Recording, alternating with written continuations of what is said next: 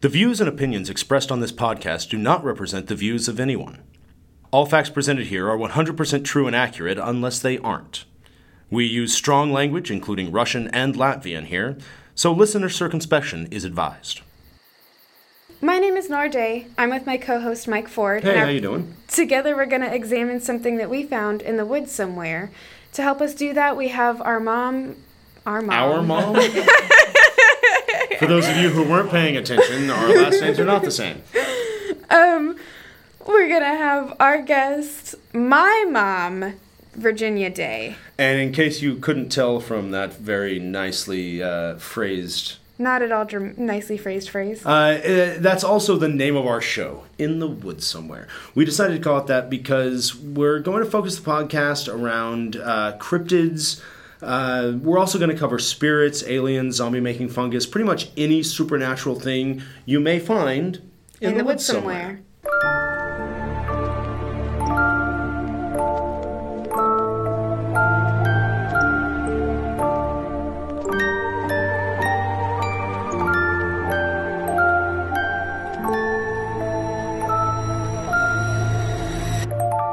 Now, what are cryptids? Uh, from what I understand, cryptids are basically any animal that has not does not have empirical evidence, any extinct or mythological animal that may have been spotted in modern times. It seems to be an animal that has been sighted, but there is not like a scientific name for it. Our first show today is going to be about uh, an honored Texan and Puerto Rican critter called the chupacabra. Um, it has a lot of history throughout Texas. Uh, it started in Puerto Rico. I think it has a lot of other history in South American countries as well. Um, you probably know the basics about this creature. Its name means goat sucker in Spanish because it exsanguinates goats and other farm animals, leaving only two small puncture rooms on the lifeless corpse as evidence of its presence. Um, the Puerto Rican chupacabra is, is said to be more of a bat like creature, and um, the Texan chupacabra is more like a canine. Uh, but what you may not know is that there's a lot more history to this creature, and there are a lot of theories that even involve government conspiracy theories. And Mike will tell us a little bit about that. Uh, now, you, you mentioned that the attacks were uh, due to puncture wounds in the throats. Initially, the reports in Puerto Rico uh, reported that all of the animals were completely drained of blood.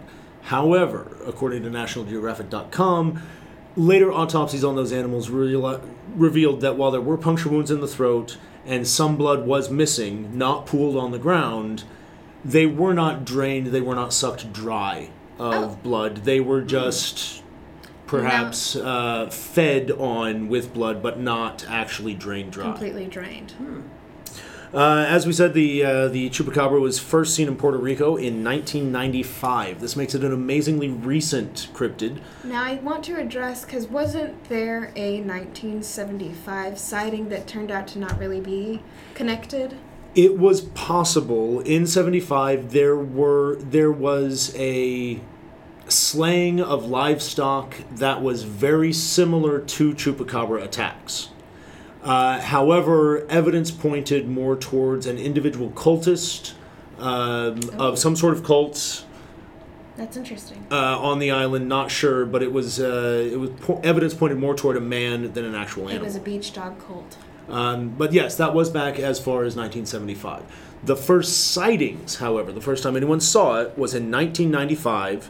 Um, it was, as described on LiveScience.com, uh, four to five feet tall when standing, powerful hind legs that allow it to jump great distances. It had uh, blue hued or lizard like skin, depending on the report, uh, large front claws, large fangs, red eyes, and a long tongue that was possibly forked. Um, it also had a line of spikes or spiky fur It running down its back, depending on reports. Sounds reports. a bit like you're just describing Gene Simmons. Gene Simmons or Satan, uh, depending on. I think he's both. uh, that could they be haven't according been seen in the same place at the same time. Gene Simmons and Satan, or Gene Simmons and the Chupacabra? All three. according to reports I read as a child. They could all three be the same. Ah, all right. It's, Well, uh, in that it's case, I've seen the Chupacabra live in concert, and it was really awesome.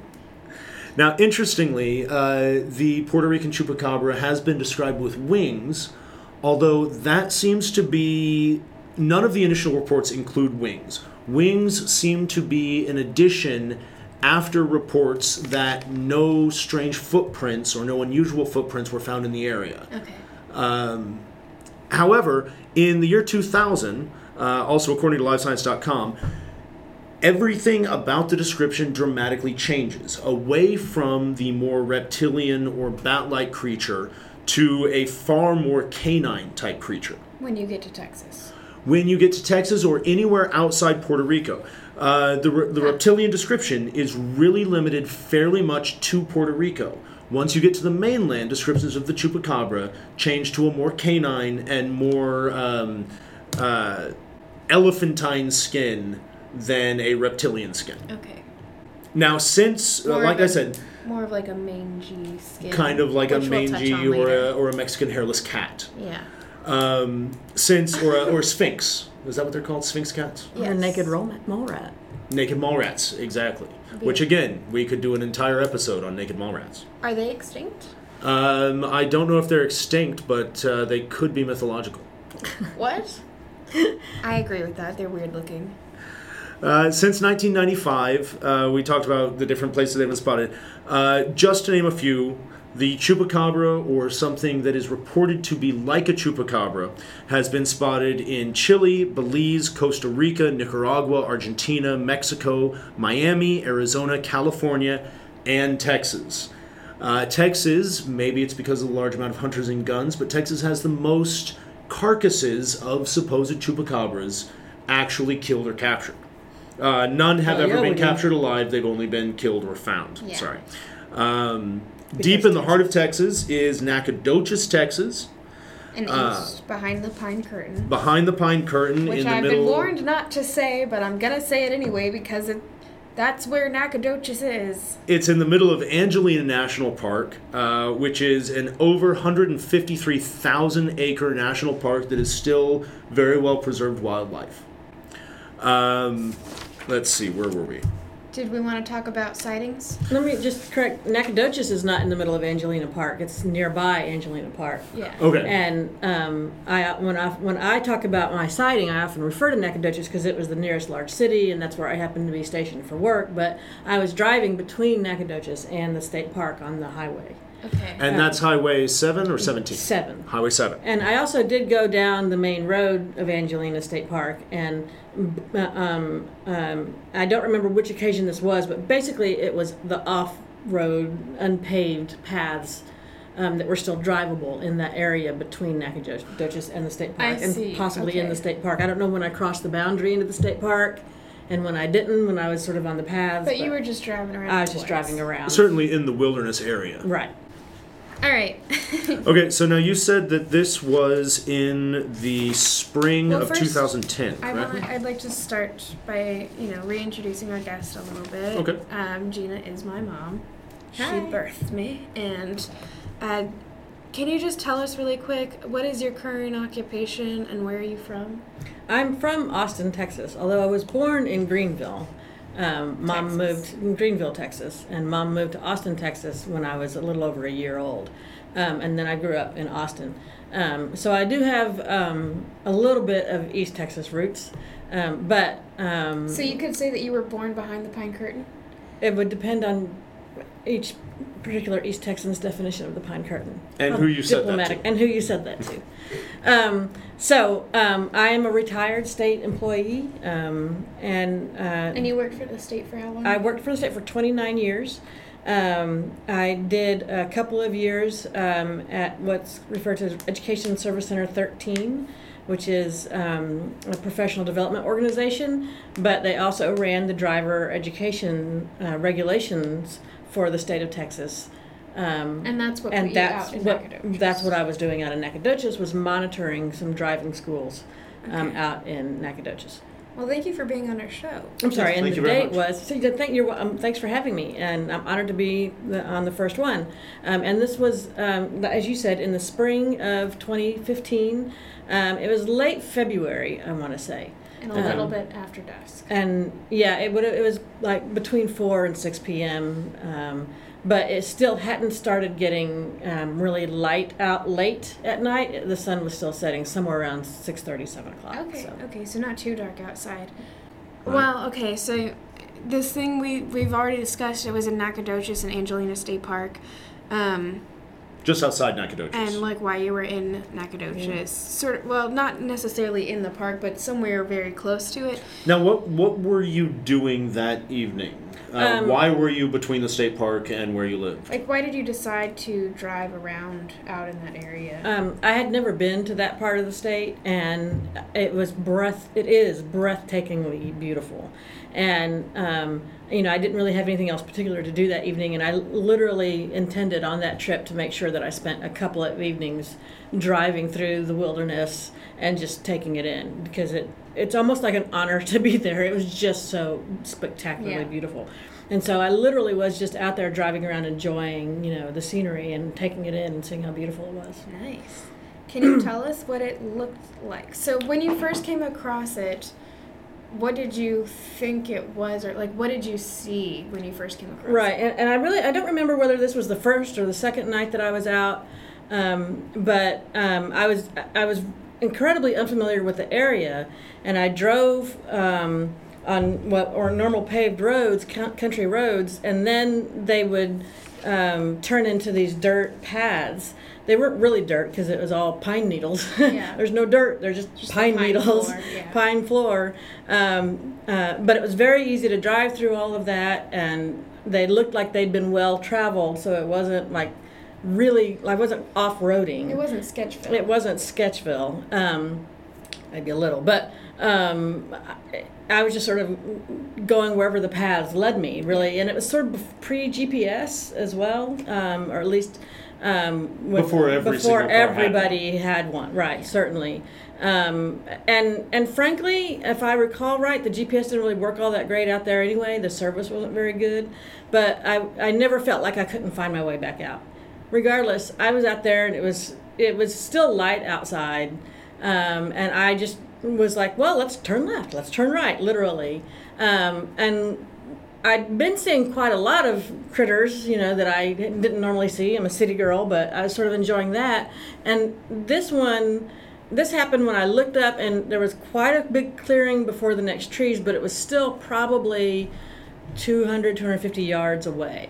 Okay. Um, and I saw what looked like, you know, a coyote. Um, at, at first, you know, I just sort of saw the glimpse of it, and I was like, "Oh man, that coyote's in bad shape. It was really skinny. was it moving or was it, it was sitting moving. It was moving. Um, I couldn't tell whether it was male or female, but it was, you could see ribs, and you could really see this reported, you know, leathery skin. And um, at first, I was just like, "Gee, that poor, you know, that poor coyote," and I didn't really think more of it. And then it did literally stand up on its hind legs and turn and look my way. And I was trying to like grab my camera, and of course, you know, when I finally got my camera up, you know, it was just like, you know, pictures of sticks or whatever. But um, and so did it um, run away, or did it? it didn't ride at first. It got back down. At first, it kind of just looked at me, and it had, it, it, it was very much as described. It had very very long canines that were not like a normal dog. Um, it seemed kind of short when it was seemed like dog size, coyote size when it was on all fours, but when it stood up, it was really much bigger than it should have been. Like its hind legs were big? Okay. in comparison to its front. le- Like when it stood up, it stood up Could really the high. fangs fit in its mouth if it closed No, its mouth, or no, did they stick out? no, they sides? stuck out. They could. There was. They were just big, monstrous fangs, and um, uh, and it did turn around and like go back down on the ground and was like sniffing around on the ground again as I was like fumbling for my camera or whatever. Um, it kind of reared back up and looked like it was going to come at me or come towards me, and so I started like just leaving because I was terrified. Um, and then it turned and ran into the woods. And I can't actually, I got a hold of myself and realized I was in a great big car and it couldn't hurt me. And so I actually did go try to find it and keep kind of driving around in there. Wow. But um, I, I never, obviously, it again? I didn't spot it. Now, aside Yeah. from standing up on its hind legs like a bear, which is really the only animal that kind of does that, well, Yeah. raccoons and some cats do, um, but they're able to walk around and actually be mobile on its back legs. Uh, aside from that, Would you characterize its behavior as animalistic or more like an intelligent creature? Oh, it was definitely animalistic. Okay. It was an animalistic vibe. I mean, it definitely it acted like a creature in the woods. You know that. The, the big difference for me, and I mean, I just immediately thought, and frankly, I'll tell you, as a child, I remember, I remember the first time I heard about chupacabra at a slumber party in like 1978, and it was from a um, uh, one of my friends who I've long since forgotten their name or whatever. They were from Mexico, and they talked about it. They talked about it having wings, and um, and so I've, I frankly have had you know the I've known the legend all these years. Yeah. I didn't learn until just a couple of years ago that there were sightings in East Texas, um, but um, now that sort of when I saw it and it did all the things that mapped exactly to what other descriptors have been. Obviously, I was like, "Oh my goodness! I just saw the chupacabra. I cannot believe it." But So when you saw it, you didn't think, "Oh my gosh, chupacabra." You thought, "What a strange animal," and then later related it back to no, actually, no, I did think it at the time. Did you? Okay, I did. I okay. s but Like but when it stood up. But when it stood up, I went, no, that's not a coyote.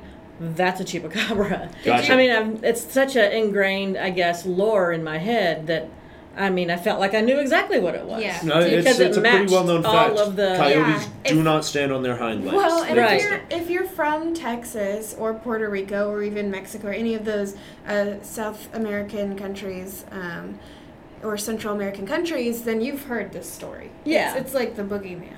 And like you said, you heard you first heard the story uh, back in '78. You're right. Um, which and the the first story I was ever able to find, the first attack was in '75 uh, with the perhaps cultist. That's Yeah. where it And started. that that one did indicate wings with that attack, but nothing was ever actually seen. Just a lot of rumors sprung up around the Sure. slaughter of the animals. Now, well, that could have easily been, you know, where the slumber party story came from. I mean, it was a typical slumber party, let's tell score, scary stories um, kind of story. And that would have easily jived with the timing. That's interesting because growing up, I always thought it was just like an age-old story, like an older story. And then recently, the more we've been researching it, is it really have we haven't had any, like, I don't know, I guess blood drainings or any more stories until 1995. Like the research we've done, we couldn't find any stories past 1995. But growing up, I've heard about you know parents and parents' friends and a lot of other people telling me about the chupacabra. Like it wasn't just something that cropped up 23 years ago. right. I didn't No, it realize was- it was recent either. It was 23 years ago that the first actual sightings happened. which is different. In than- 95 in Puerto Rico, it wasn't just rumors anymore. People actually saw something Okay.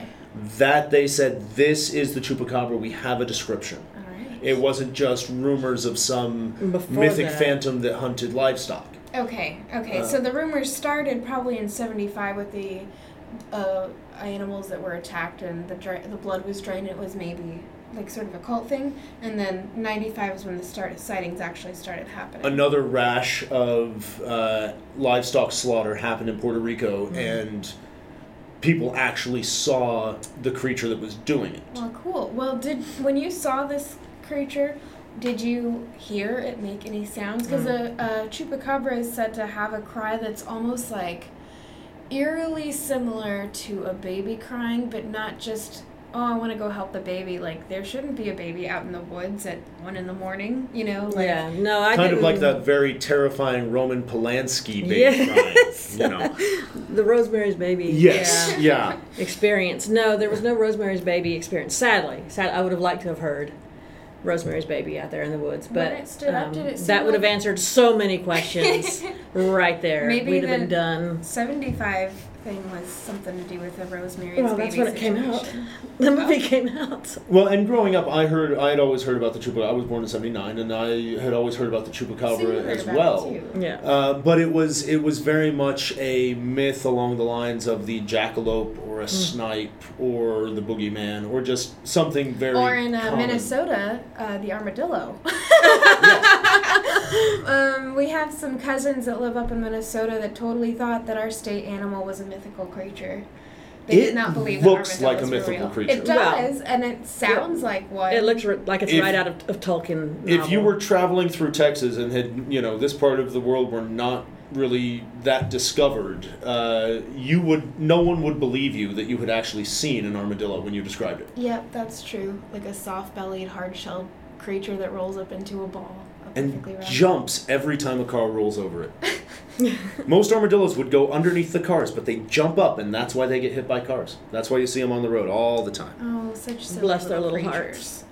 Um, did it seem Bless like their little it was just sort of checking you out when? Yeah, it, I mean, Or I, was it I clearly had startled it. You know, I clearly It was sort like of those videos on the internet of when cats stand on their hind legs because they see something weird, yeah. and it's just even weirder for the person watching. yes, it was very much like that. I have you were seen weirding it out. It was weirding you out.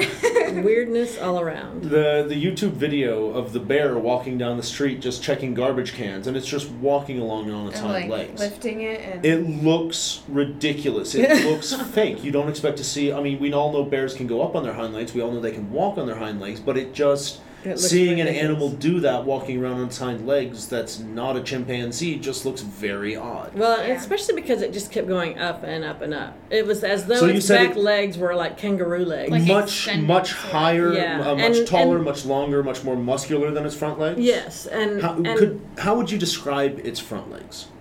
I mean, I think they were just like regular canine-ish kind of coyote legs. Long, thin, long and thin and skinny and good for digging. n- not not much hair if any you know um, but um, but the hind legs um, look like frogs you know like they were big and then their thighs were really the thigh was really muscular where it attaches to the hip i mean it was just like a really big wow. thigh No, you you could said get quite a meal off of that bad boy that would be a barbecue Barbecue. Oh. right That is there. something that I don't think anyone has yet tried to discover is exactly what chupacabra tastes like. yeah I feel like if anyone could do that, it would Texans? be East Texas. Yeah, I feel no. like they if probably do anyone know. is about to discover what chupacabra barbecue tastes like, oh like, i'm sure they already Let us know. If you know, if you have experienced chupacabra barbecue, definitely write in and let it tell us. Tell us your I experience. I feel certain that All of these people just start putting the heads in freezers and then giving the body to scientists without ever stopping to actually try and barbecue the thing, which is weird to me because we barbecue everything. Apparently, according to what I find, if you find a chupacabra body, try to get the back molar. That's where the best DNA evidence can come from. Yeah, the rest you can barbecue. Barbecue the rest. Just take out the And back molar. Us some. definitely Now, send us. you I said guess that once we, maybe you- we shouldn't ask for probably our tastes like armadillo. we probably shouldn't be asking for our listeners to be sending us random meat that we're not quite sure what it is. yeah, please don't send meat, Don't don't, Don't, send don't meat. give us meat. We have enough meat. but do let us know if the chupacabra tastes like the armadillo. You said that once you realized you were in the car and it wasn't going to hurt you, you tried to follow it. Were there paths along the direction that it was Not flowing, or did you have to? No, did you I ever get kind out of- of the car? No, no, God, Hell no. no. oh no. Mom, I might be dumb. I, Mama didn't raise me that dumb. But uh, yeah, no, I wasn't about to get out of that car. There were there were locks going off. You could have click, click, click. It was like, yeah. From what we understand, cars are chupacabra kryptonite. Uh, we have a friend who perhaps heard strange cry following yeah. to her. She ran to the car, locked the doors. She was okay. Yeah, she heard a strange crying sound that she did think was a baby at first because she's a mom and she had that like reaction of oh what what? Like that's a weird baby cry but I should go help it. And then she heard like sniffing around and then she heard it sort of like run towards her and like she started to hear growling sounds and she was like no. And she ran to her car and she got in and I'd be uh, terrified there was a baby sniffing and growling around my vehicle. hell of a baby. a big baby Baby with a knife. Scary. Um, Scariest then thing in the world. That next day, after she got back from work, her neighbor knocked on her door and asked if she had heard or seen anything. And she told her what she saw, and she was like, I heard something last night sniffing around my door, and I woke up because my dogs were barking at it. yeah, no, I if I I know if I'd have heard it, I'd have remembered it because I would. That just sounds horrifying. It does Yeah. sound like a Stanley Kubrick film. Uh, something. Yeah. it's Something scared awful. Desiree. Oh yeah, that scared her half to death. But she got in the car, and Right. she was fine. She's fine. Apparently, it's like the boogeyman. If you put your head under the covers, I see. the boogeyman goes And away. you lift your Get feet in the car. If you If you lift get your in the feet car, up the above chupacabra- so that there is no underbed yes, where yeah. your feet are. You don't let your feet dangle. Don't by let the the side feet of the dangle. bed. I have Never let There's the that. no, feet dangle. there's no boogeyman. I have two demon cats. That's a real fear for me. Anytime I let my foot out of the blanket, like Oh, yeah, they forget go for about my it. toes. Yeah. I think that's where that legend started. Cats, Probably. I bet. Yeah. Now, and our friend lives in New Braunfels, Texas, which is sh- just south of here, um, between Austin and San Antonio, Texas, in the Texas Hill Country.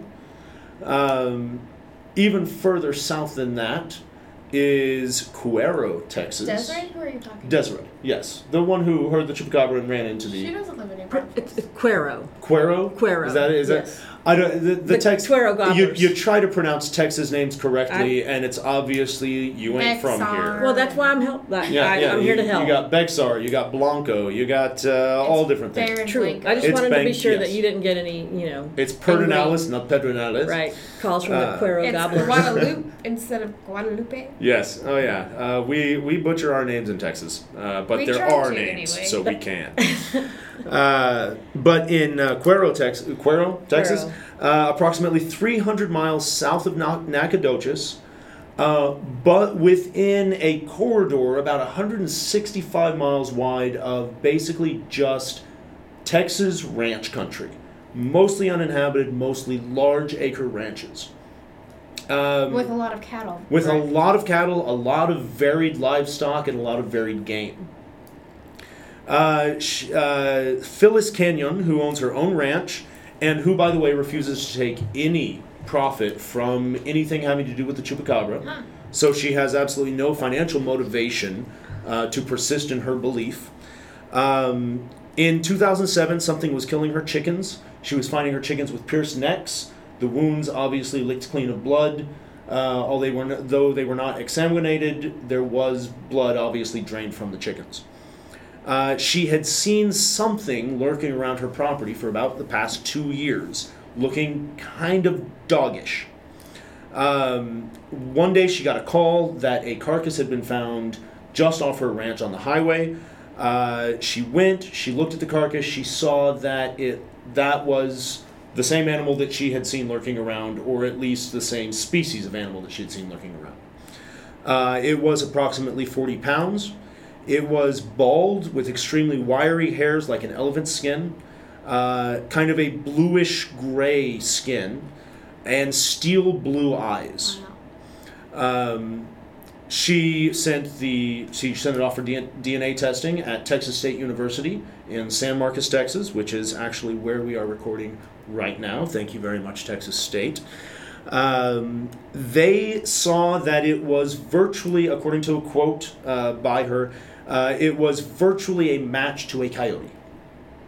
The DNA results were, but not exactly a match. Not exactly a match. Human beings are virtually a match to chimpanzees. Yeah. So she wasn't happy with that. She sent it back for more DNA testing. This time she sent it uh, to the UC Davis DNA testing facility, where they came back with the uh, the maternal side was coyote and the paternal side was Mexican wolf. Uh, these steel blue gray eyes can be seen in Mexican wolves. Um, however, there were certain things about this carcass that made her not entirely trust what had just been found. Uh, the DNA test saying that it was coyote and wolf. These things were. And that's were a popular theory with coyotes, which we'll get into later. I mean, with chupacabras, which we'll get into later, is that they are half coyote and half something else, like a Mexican wolf or a domesticated wild, well, domesticated dog, but wild. with uh, half coyote. They always seem to try to mix coyote in there Yeah. uh, for some reason. It's definitely got something about coyotes. And usually in the canine family Are is there- what things are being described as. Are there coyotes in Puerto Rico? No, but there are an almost infinite amount of feral dogs. Um, Puerto Rico simply just its dog uh, could almost be called one of its its main uh, animal life on that island. Uh, Yeah. the feral dogs They have beach dogs, right? which is beach dogs, yes, and dog beaches where there's just Wild dogs. beaches right? filled with wild dogs. Very nice. Uh, they don't seem to bother anybody. They just they have a dog population that they're perfectly okay with. Yeah. Uh, this also explains, in my opinion, why, if the Puerto Rican chupacabra was related to the Texas chupacabra and had dog-like prints, no unusual prints would be found at these at the sites of these slaughters. Because dog prints are so common, why would they even be noticed? Yeah, no one Right. would give them a second thought. Now, the the second, uh, uh, like I said, there were certain uh, deficiencies in these reports that this was simply a wolf coyote mix. One of them was three toes on the front paws, uh, as opposed to four toes with canines have. Uh, four teats, as opposed to the eight to ten teats that canines have, as well as strange muscular pouches at the top of the hind legs. And it's You had said that it seemed to have extremely thick muscular thighs. Right. Um, I'm in my thoughts. This could be uh, those thighs and those very very thick muscular pouches Hmm. at the at the base of the tail that give it a way to stand up. could very possibly give it a way to stand erect. Oh. All right. Uh, and a little bit closer to Nacogdoches, we also have reports in 2010. Yeah, I, I found reports of sightings. There's not an actual body for this, but three people, I think two of them are related, sighted a dog in Nacogdoches in a neighborhood. Uh, something that looked like a dog. It had a dog body. It had that same bluish gray skin that they talk about. The fur was sparse and wiry, but it had a deer face to it. Interesting. Um, and we found that on ktre.com if you um, a source for that. And if you look at, I mean, animal skulls a lot look the same. If you look at an emaciated deer, an emaciated dog, an emaciated horse, Yes. a lot of the difference, unless you're a trained eye, a lot of the difference is just going to be in size. and these were actually in her driveway, in this woman's driveway. And so she got an up close. Yes. personal look at this. Yes, it was in her driveway, and it was really actually skittish, and it ran away when she started to go up to it. Now, all of these are always discredited, whether sightings, whether carcasses that get shipped off for sampling, everything seems to be a coyote with mange. Yeah, it's all Or a raccoon with mange, or a deer with mange, or uh, just uh, some feral dog with mange. Mange seems to be the real problem. Which is weird to me, cons- like, you can't just say it's mange when they have DNA tests that says it's mixed with something else. You know, it's at least a some kind some kind of hybrid animal. At least, and who knows whether these DNA tests are being intercepted before they get back and being reported on. Uh, you know, I mean, there's, according to It's several a people. veterinarian uh, conspiracy theory that veterinarians are just saying that mange is way more uh, dangerous. In the words of uh, Barry O'Connor, who is a University of Michigan entomologist and who studies mange for a living,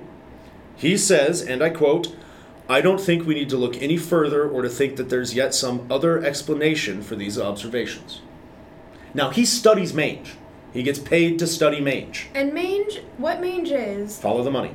M- What mange is is it's uh, microscopic mites that burrow into the skin, and um, they it creates hair loss and itchiness for the dog, and it creates a like a very dry skin for the dog or um, a coyote or whatever it is. Sorry, that just makes it very uncomfortable, and it can be deathly to coyotes. When it's found in humans, it's called scabies, uh, and it is never actually deadly to humans. We've learned to, we've evolved beyond it. But yes, in dogs and canines, it can be extremely deadly.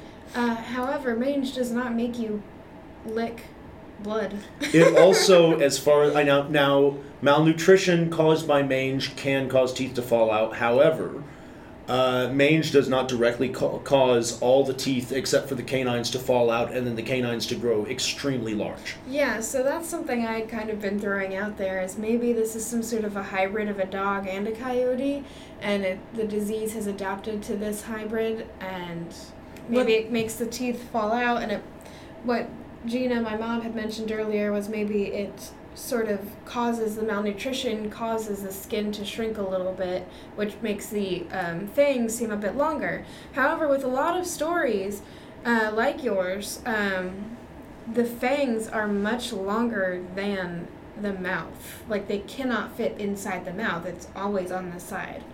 And what I would say, probably the most compelling evidence that this is not just a hybrid of two other species, but an entirely new species in and of itself, is its ability to stand on its hind legs. Right. That was Uh, the thing. I don't know any other dog that can do that. Coyotes, Mexican wolves, mountain timber wolves. I don't know any other dog that can do that My dog unless could it's trained. dance on her hind legs a little bit. Okay, and my but only when you give her a stand treat, on their right? hind legs. Yeah, but the treat for them maybe is I don't know. Raccoons can walk on their hind legs. Animals can certainly learn to walk on their hind legs, and an animal that was evolving to bite necks would certainly evolve the ability to To- stand on its hind legs and Yeah, reach the necks of some of some of the taller animals. Yes, well, that makes sense. that does make sense. I have kind of a theory. I don't know. All right, so so Oh, I think wait. we're all in agreement that something. Wanna, do we want to get into the government conspiracy theories? Now, I didn't do too much research on that. I did. I heard a little bit that there might have been some aliens involved in Chile, or there might have been some FBI experiments gone wrong in Puerto Rico, Well, I just know what I heard in the last podcast on the left, which, which is a great podcast. You should definitely listen to it. podcast that Mike and I listen to. Um, but yeah, according to those guys, um, there was a government testing lab in Puerto Rico, and it's possible that some animals escaped from that testing lab and spread whatever disease had been spread to them in the lab, or that there had been a new animal created that has now mated in the wild and created this creature that possibly migrated from Puerto Rico uh, to the mainlands. And Mike, you can tell us our, your theory on that. It's it's not hard for an animal to migrate off of an island or onto an island. Uh, I know they mentioned Monkey Island as well, where some rhesus monkeys escaped uh, back in the '80s. Now there's over what ten thousand monkeys on this island. Something like that. It's just uh, the the island is overrun because twelve rhesus monkeys escaped one time. And there's a similar story with a cat, uh, an island of cats just off of the shores of New Zealand.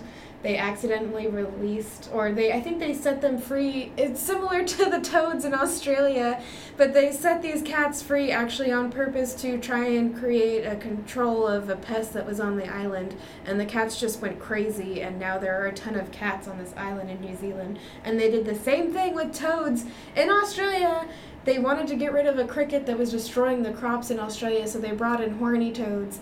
But the toads just mated like crazy, and now they're taking over Australia. And the crickets that they released the toads to destroy in the first place crawl up into the crop that they were destroying, and the toads don't jump that far. I know So this. these I know guys- this story. The best part is that when they selected the toad to try to come eat the cricket, they didn't do enough research to realize that that do any. toad doesn't eat that cricket. They didn't do any. So they brought in the toads for absolutely no reason Oh my whatsoever. And so people are just doing a great whatever story. they possibly can to like get a hold on these toads. And one dude made like a toad circus with all of these dead toads, and that sounds creepy. that is Australia in a nutshell. Well, I'll tell you, all you Bless need their hearts. Come, come all you need is one major port, and any animal can find a way to get from an island to the mainland. yes. Now, okay, so I have a personal theory that all of this, the Puerto Rican chupacabra, everything, it's all one animal. It's an animal that has existed for perhaps hundreds of years in the Amazonian rainforest. Uh, the Amazon is a hotbed of evolution. We watch insects evolve almost on a daily basis. Uh, And I mean, on that point, it wouldn't even have to be centuries year, centuries years, centuries, centuries. centuries old. Um, it could just be something that recently evolved within the last century or so. evolution takes a lot of time, but it does work and it does change Of things. course, And when those changes are noticed, there are always dramatic changes. Yes. Um, according to Brazil's indigenous uh, wildlife agency, the FUNAI, the uh, they Funny. estimate FUNAI funny. Uh, they estimate over 160 land mammals undiscovered just within the Amazon basin. Uh, that's not even including a hundred different, completely different, uncontacted tribal groups and over 3,000 species of amphibians. So this is some place where things can exist for a while without anything noticing them. Um, my theory is that in- Biological a- yeah, exactly. An, an insectivore, insects and blood are both almost entirely protein. An insectivore grows too big for its insect diet, it has to start supplementing with blood, and eventually blood becomes its primary food source. Uh, it has the ability to stand upright, like we talked about with the, the pouches on the legs. Uh, it could be a solitary creature with a very large territory. This is why it's not being overrun. Um, according to Phylis Canion, uh, they might even be underground dwellers. Generally, only Like forced to the surface, caves, tunnels. Uh, they have long, burrowing forelegs, uh, sewers in if the more were trying to urbanized adapt, areas. yes. If it were found in neighborhoods and things. Exactly. Uh, deforestation could cause migration up through Central America, up into North America. Uh, there's still plenty of open land with a lot of livestock in those Yes. areas. And now the Puerto Rican, as I said earlier in the show, the Puerto Rican chupacabra is generally described to be more bat-like. However, that's usually only an assumption added later because they don't find footprints around the sighting. Um, well, and the lizard like appearance. But mange can cause that. 1995 was the year that the movie Species got released in Puerto Rico. For those of you who don't know, Species is a movie about an alien that has sex with men and then kills them, starring Natasha Henstridge. Um, Natasha Ten- Henstridge gets naked several times in this movie. Go watch Okay. it. It's a very good Uh, movie. she's extremely hot, and all the women got to fantasize about killing their husbands after sex. So it was a very popular movie. Everybody loved it. Everybody went to see it. Okay, um, the reptilian description from the Puerto Rican sightings is almost identical to Sil, the alien played by Natasha Henstridge in the movie Species. So that's my how- chupacabra wasn't nearly that sexy.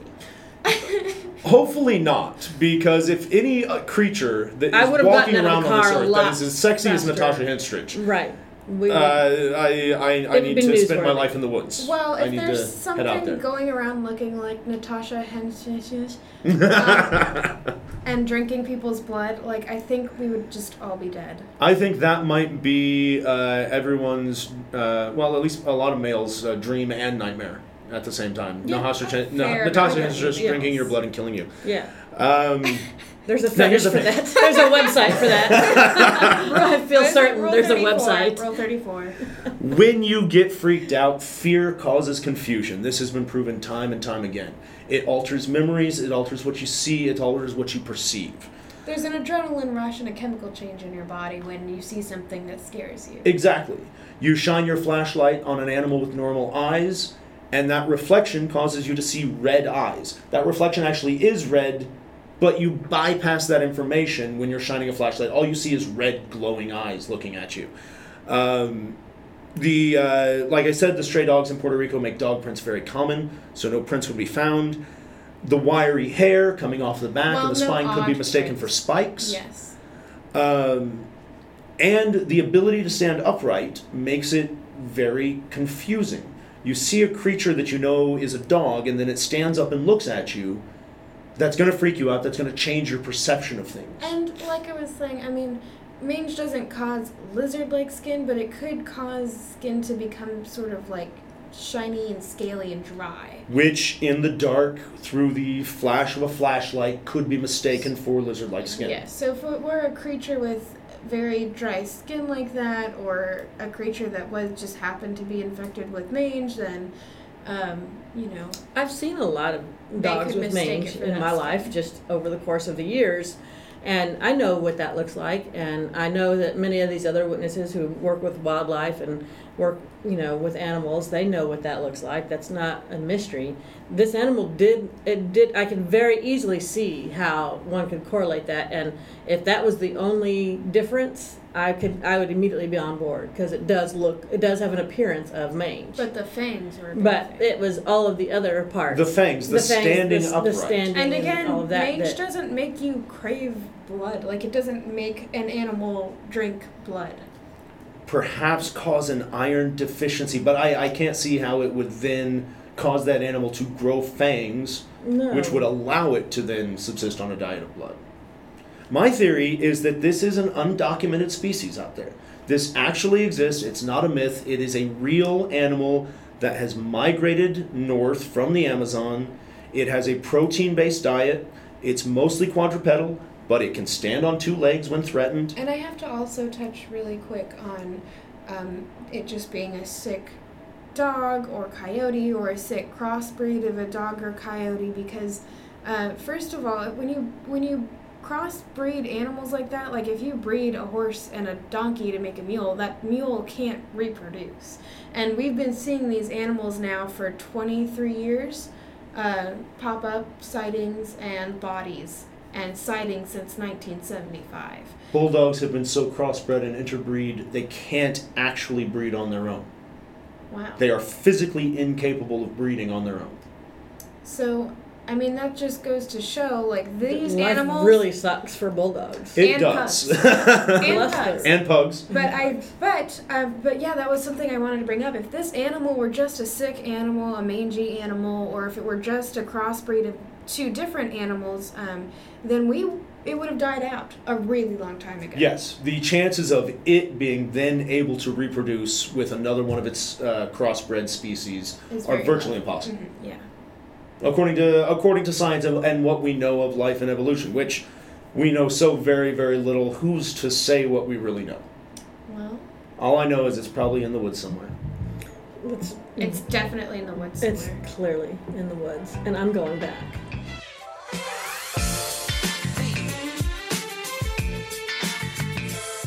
Find us on our Facebook page, In the Woods Somewhere, or on our website, inthewoodsomewhere.com. You can follow us on Twitter at In the Woods Cast, or you can just shoot us a story or a question, or just tell us how much you love us at contact at inthewoodsomewhere.com.